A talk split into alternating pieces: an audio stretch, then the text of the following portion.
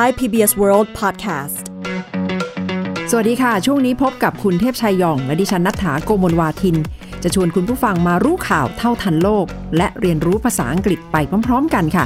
ในรู้ข่าวรู้ภาษาอังกฤษกับไทย PBS World Podcast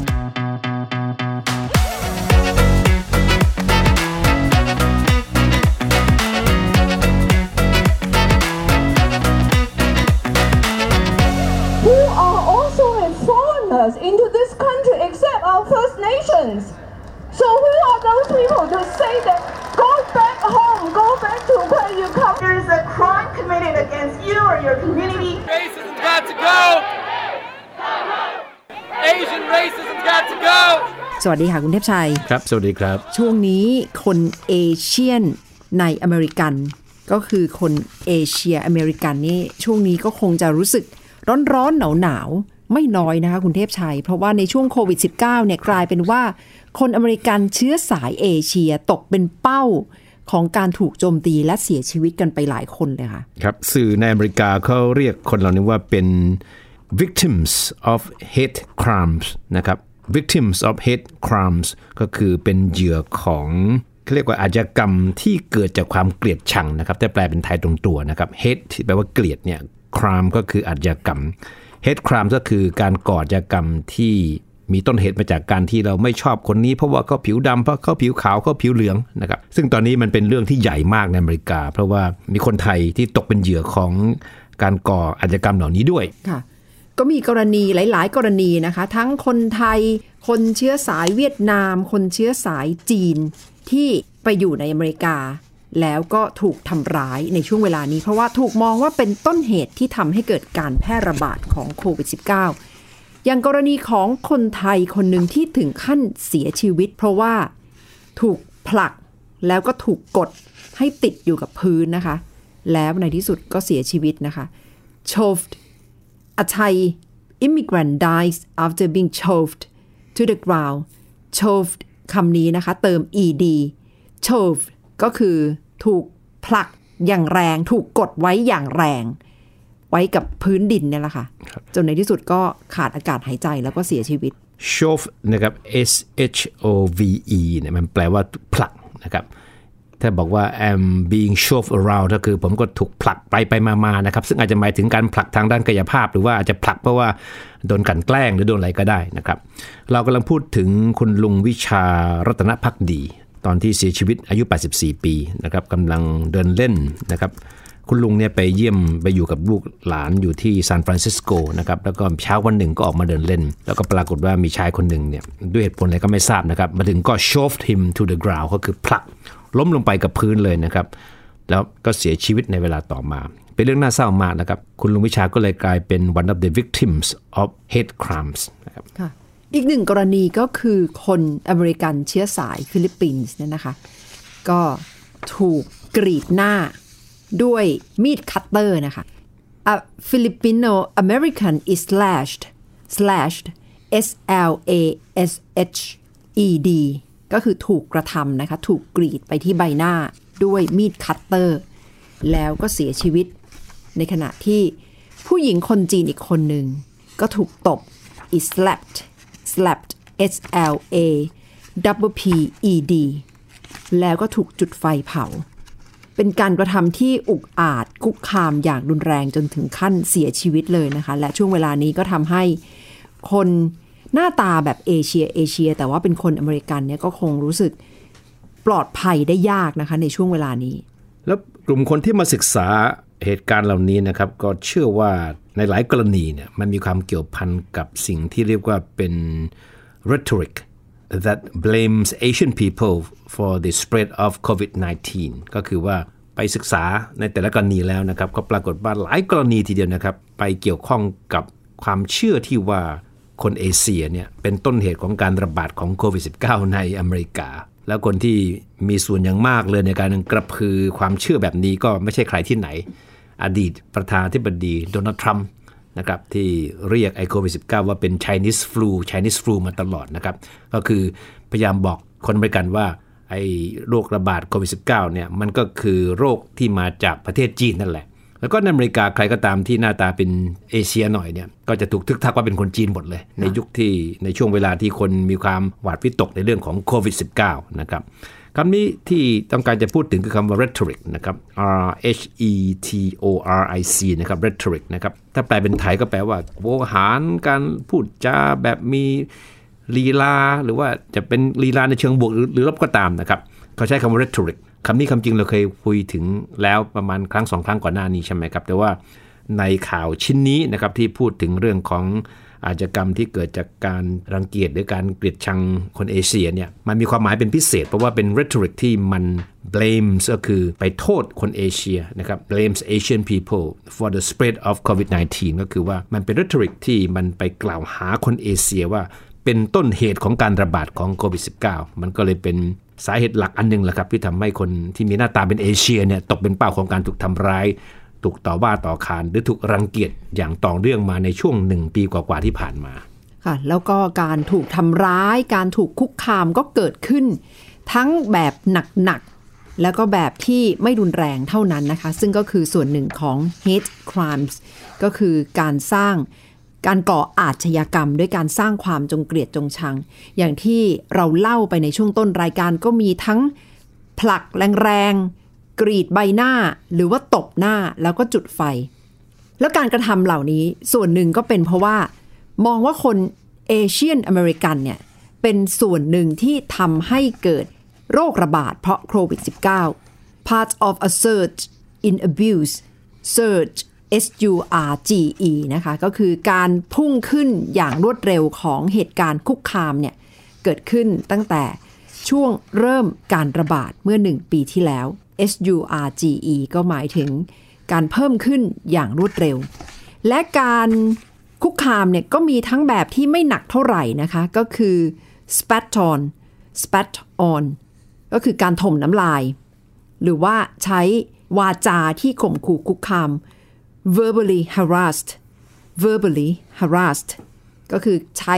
คำพูดที่ไม่ดีนะคะ สร้างความจงเกลียดจงชังก็เป็นอีกรูปแบบหนึ่ง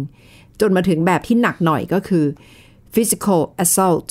physical assault ก็คือการโจมตีทางร่างกายเนี่ยแหละค่ะ ก็เป็นหลาย ๆ รูปแบบที่เกิดขึ้น จากการก่ออาชญากรรม ด้วยการสร้างความจงเกลียดจงชังเนี่ยแหละค่ะ แล้วเหตุการณ์ทั้งหมดที่เราพูดถึงไม่ได้เกิดขึ้นเฉพาะที่ใดที่หนึ่งนะครับมันดูเหมือนมันเกิดขึ้นในรัฐหลายหลายรัฐทีเดียวนะครับโดยเฉพาะรัฐที่มีคนเอเชีย หรือหน้าตาเหมือนคนเอเชียนี่อาศัยอยู่ จนกระทั่งมีองค์กรหลายองค์กรต้อง ร่วมมือร่วมใจกันครับในการจัดตั้งเครือข่ายขึ้นมาเครือข่ายหนึ่ง เพื่อที่จะมาช่วยคนเอเชียที่ตกเป็นเหยื่อของอาชญากรรมที่เกิดจากความเกลียดชังนี่นะครับ ก็เลยมีองค์กรที่เรียกว่า Stop AAPI Hate นะครับ Stop ก็คือหยุด AAPI มันย่อมาจากคำว่า Asian American Pacific Islander นะครับก็คือ หมายถึงคนที่เป็นคนเอเชีย และคนที่มาจากแปซิฟิกที่เป็นชาวเกาะแปซิฟิกก็หมายถึงว่าภาพรวมแล้วคือหมายถึงคนเอเชียกับคนที่มาจากเกาะต่างๆ ในแปซิฟิกนะครับที่ตอนนี้ตกเป็นเหยื่ออยู่ ก็เลยใช้คำย่อคำนี้แทนนะครับ AAPI ขึ้นมา ก็เป็น stop AAPI hate ก็คือยุยุติความเกลียดชังคนที่มาจากเอเชียและแปซิฟิกนะครับตอนนี้ชื่อองค์กรนี้กำลังเป็นข่าวใหญ่โตมาก เพราะว่ามีบทบาทสำคัญในการที่จะรับเรื่องราว เก็บข้อมูลเกี่ยวกับการที่คนเอเชียและคนแปซิฟิกเนี่ยถูกโจมตี ถูกกล่าวหา ถูกกระแนะกระแหน ถูกต่อว่าต่อขานนะครับ ก็เป็น Asian American and Pacific Islanders นะครับ Islanders ก็มาจากคำว่า island ที่แปลว่าเกาะใช่ไหมครับ Islanders ก็คือชาวเกาะนะครับก็หมายถึงชาวเกาะแปซิฟิกเนี่ย สิ่งที่หรือข้อมูลที่ Stop AAPI Hate กลุ่มเนี้ยที่เขารวบรวมได้นะครับ ก็จะเห็นภาพชัดเจนเลยนะครับว่าคนที่มีหน้าตาเป็นเอเชียเนี่ยจะโดนเล่นงานยังไงบ้างนะครับ มันมีตั้งแต่อะไร มันมีตั้งแต่เรื่องของการพูดจากันแนะกันแหนนะครับ เรียกว่าเป็น verbal harassment นะครับ ก็คือ เดินผ่านหรือว่ามีเกิดไม่ชอบใจขึ้นมา เห็นคนเอเชียเดินผ่านมาก็พูดจาแบบกระแนะกันแหนต่อว่าต่อขานกันเลยนะครับก็บอก verbal harassment is by far the most common นะครับ verbal harassment ก็คือการรังแกกันด้วยวาจานะครับแปลตรงๆนะครับ verbal ก็คือการใช้วาจา harassment ก็คือการรังแกการกดดัน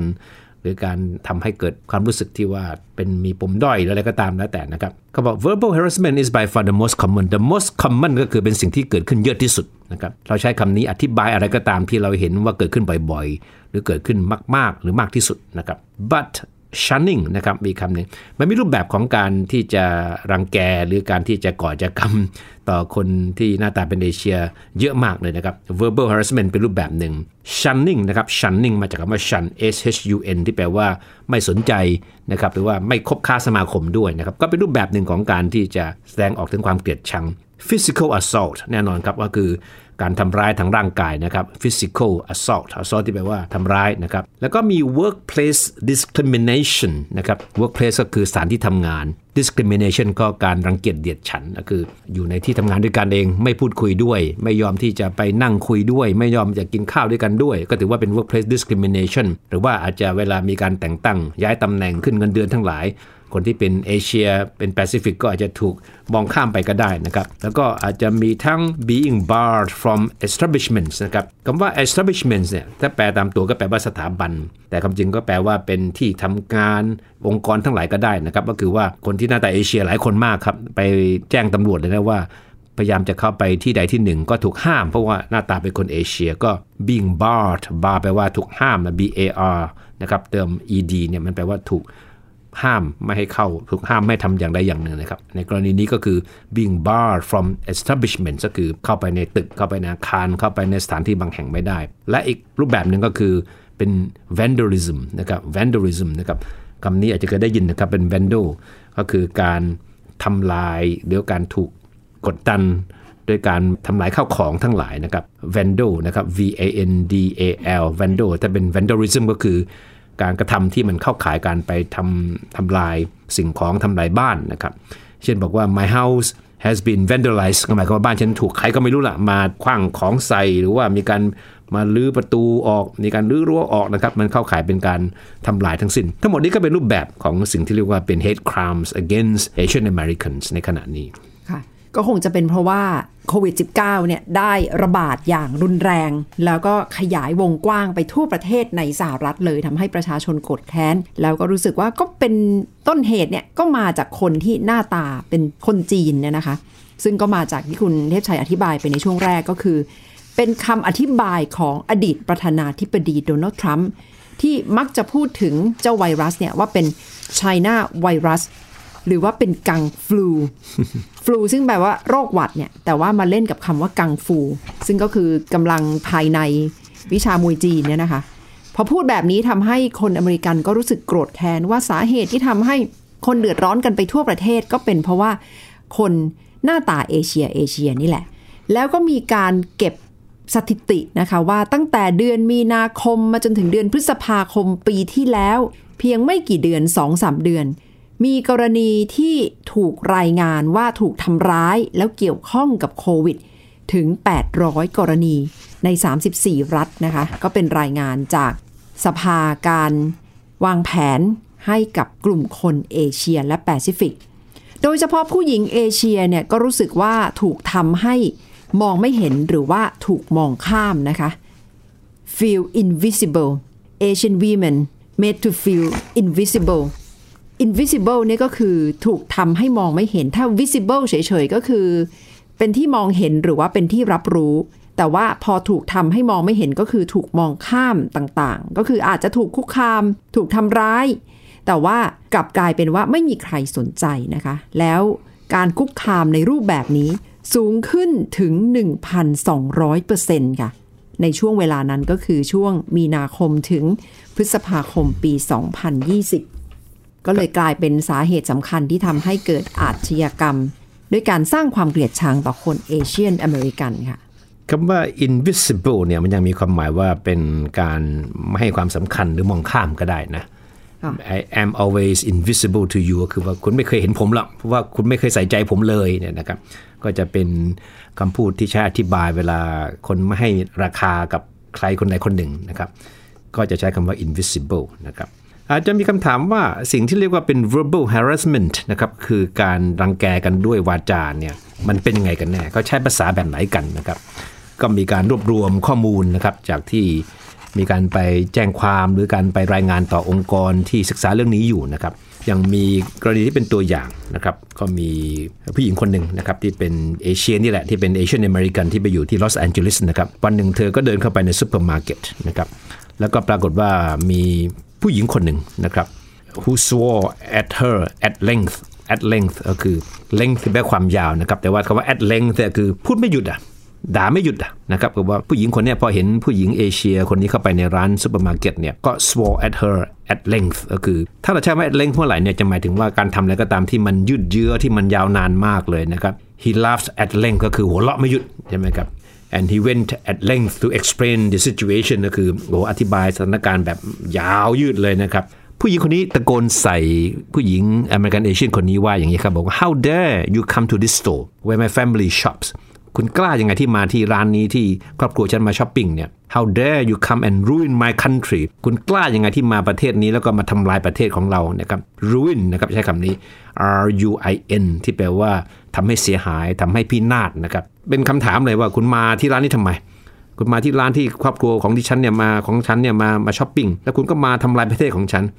you are why my family is not able to make money เพราะคุณอะไรทำให้ครอบครัวของดิฉันเนี่ยไม่สามารถทำเงินได้หาเงินได้เนี่ยก็แปลว่านี่ก็นี่เป็นตัวอย่างของการใช้คำพูดที่เข้าข่ายเป็น verbal harassment นะครับค่ะ ซึ่งสถานการณ์แบบนี้ดูเหมือนจะรุนแรงที่รัฐแคลิฟอร์เนียนะคะ คุณเทพชัย ซึ่งคนไทยก็ไปอยู่ที่นั่นกันมากมายทีเดียวนะคะ โดยเฉพาะที่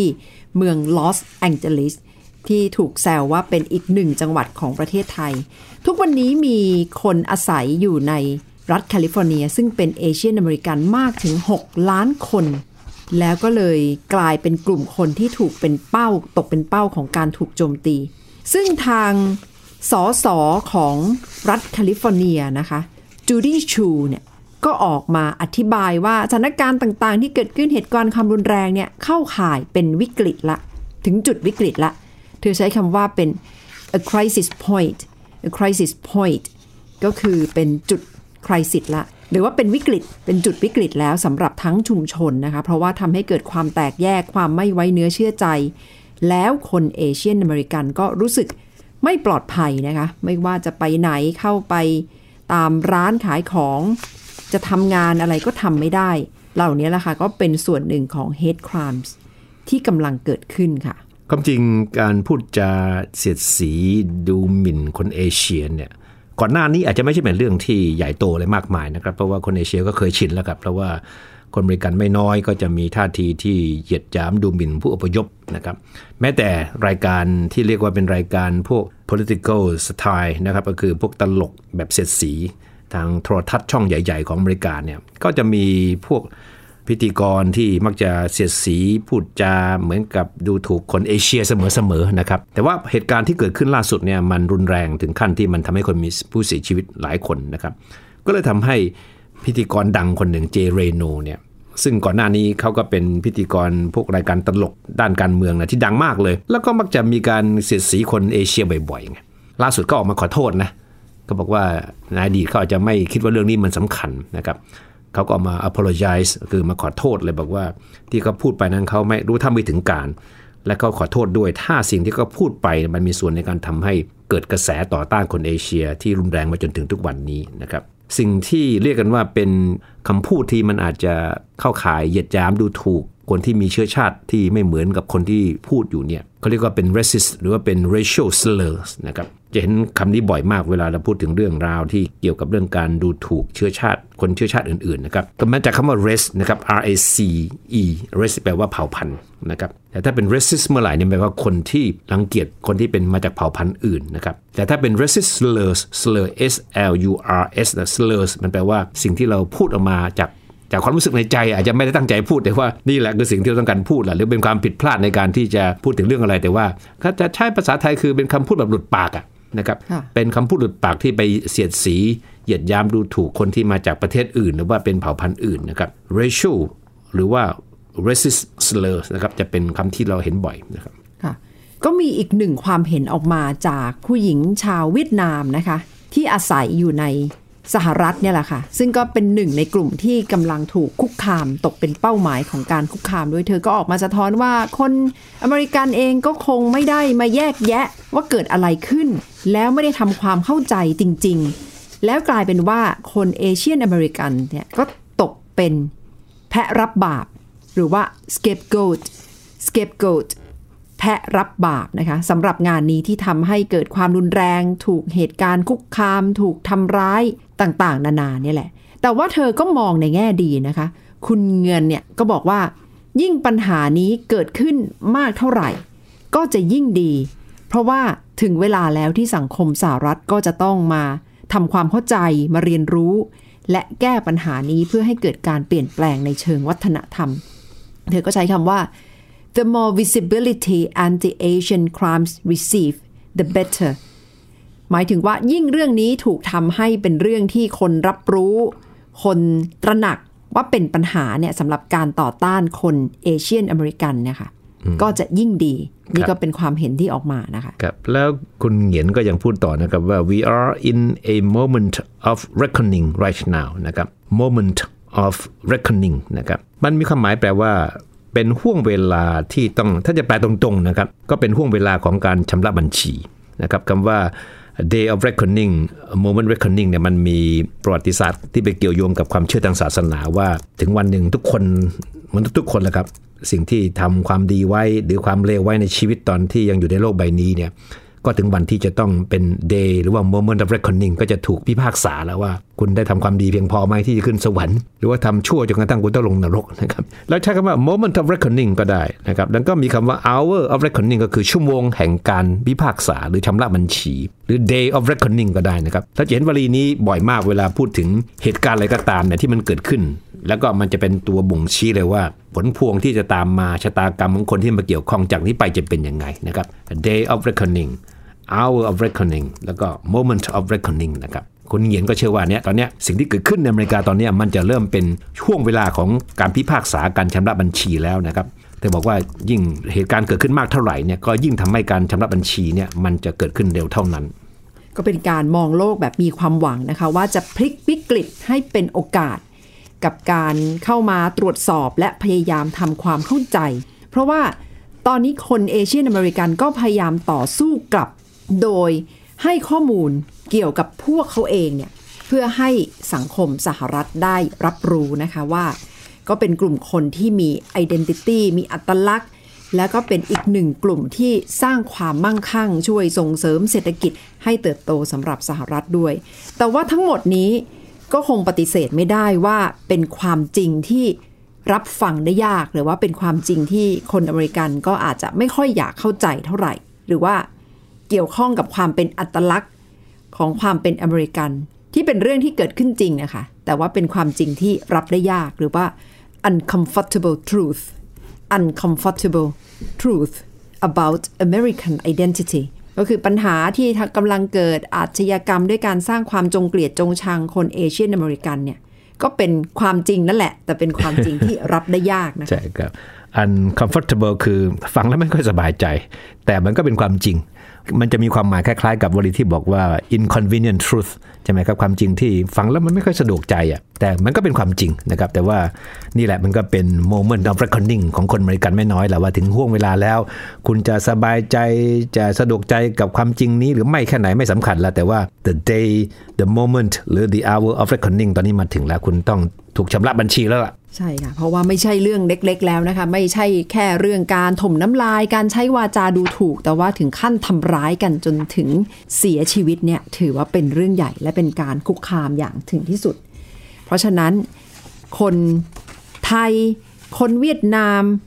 หรือว่าคนจีนที่กำลังอยู่ในสหรัฐในช่วงเวลานี้ก็คงจะต้องระมัดระวังพร้อม ๆ กับพยายามให้ข้อมูลเกี่ยวกับสถานการณ์ที่เกิดขึ้นนะคะ เพื่อให้คนเข้าใจโควิด -19 ให้อย่างรอบด้านมากกว่านี้ด้วยค่ะ เอาละค่ะ นั่นก็คือ รู้ข่าวรู้ภาษาอังกฤษสำหรับสัปดาห์นี้นะคะ คุณผู้ฟังติดตามเรื่องราวจากไทย PBS World Podcast ได้ที่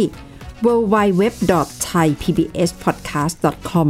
หรือแอปพลิเคชัน Thai PBS Podcast รวมถึงพอดแคสต์ช่องทางต่างๆ ที่กำลังฟังอยู่ได้นี้นะคะสำหรับวันนี้คุณเทพชัยยอง และดิฉันนัทธาโกโมลวาทิน สวัสดีค่ะ สวัสดีครับ Thai PBS podcast. View the world via the voice.